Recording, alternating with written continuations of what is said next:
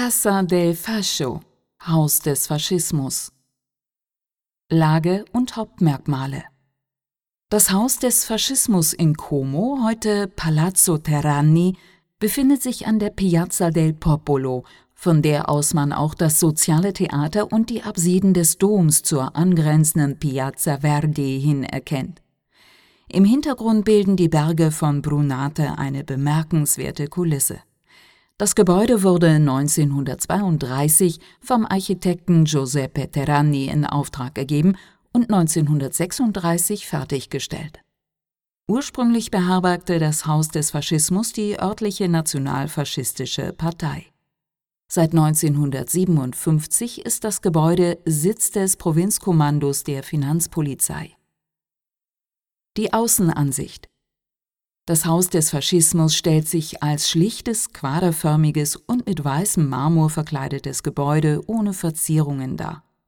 Das Gebäude hat einen quadratischen Grundriss von 33 Metern und 20 Zentimetern und erstreckt sich über vier Stockwerke mit einer Gesamthöhe von 16 Metern und 60 Zentimetern, die genau der Hälfte der Basis entsprechen. Die vier Fassadenseiten unterscheiden sich voneinander. Das geometrische Wechselspiel aus Hohlräumen und Marmor- und Glaswänden trug im Laufe der Zeit dazu bei, den Ruhm des Gebäudes, eines der bekanntesten und gepriesensten der rationalistischen Architektur, zu vergrößern.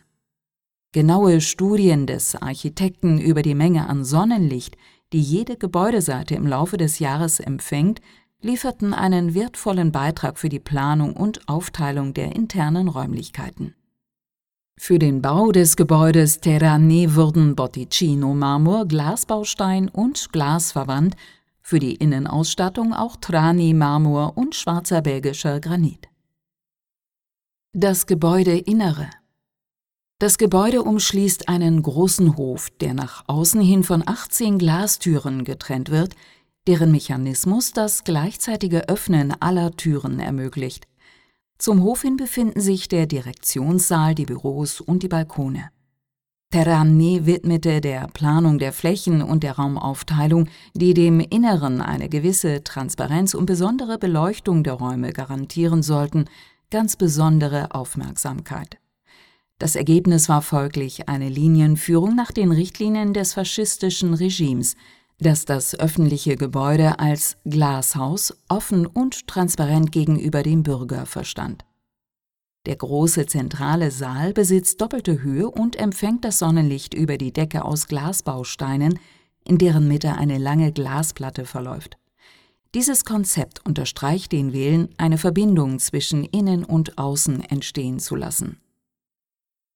Weitere Informationen Terrani benutzte sowohl für die architektonischen Elemente als auch für die Einrichtung des Hauses des Faschismus die Regel des goldenen Schnitts. In der Architektur bestimmt der goldene Schnitt eine ideale Proportion zwischen den Teilen, und deshalb wurde sie von den Rationalisten streng angewandt. Für die Innenausstattung des Gebäudes entwarf Terrani jedes noch so kleine Detail, einschließlich der Einrichtung, wie Tische, Stühle, Lampen und die Türgriffe, denn diese sollten mit dem Rest harmonieren.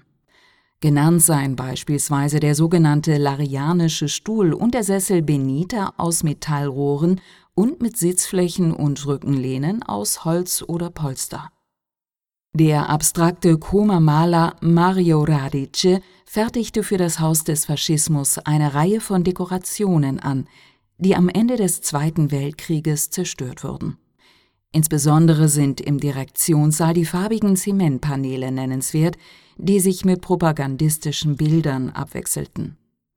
Für die Außenanlage ließ Terrani vom Künstler Marcello Nizzoli eine Reihe emaillierter Paneele mit propagandistischen Abbildungen und Schriften realisieren, die für die freie Wand der Fassade bestimmt war.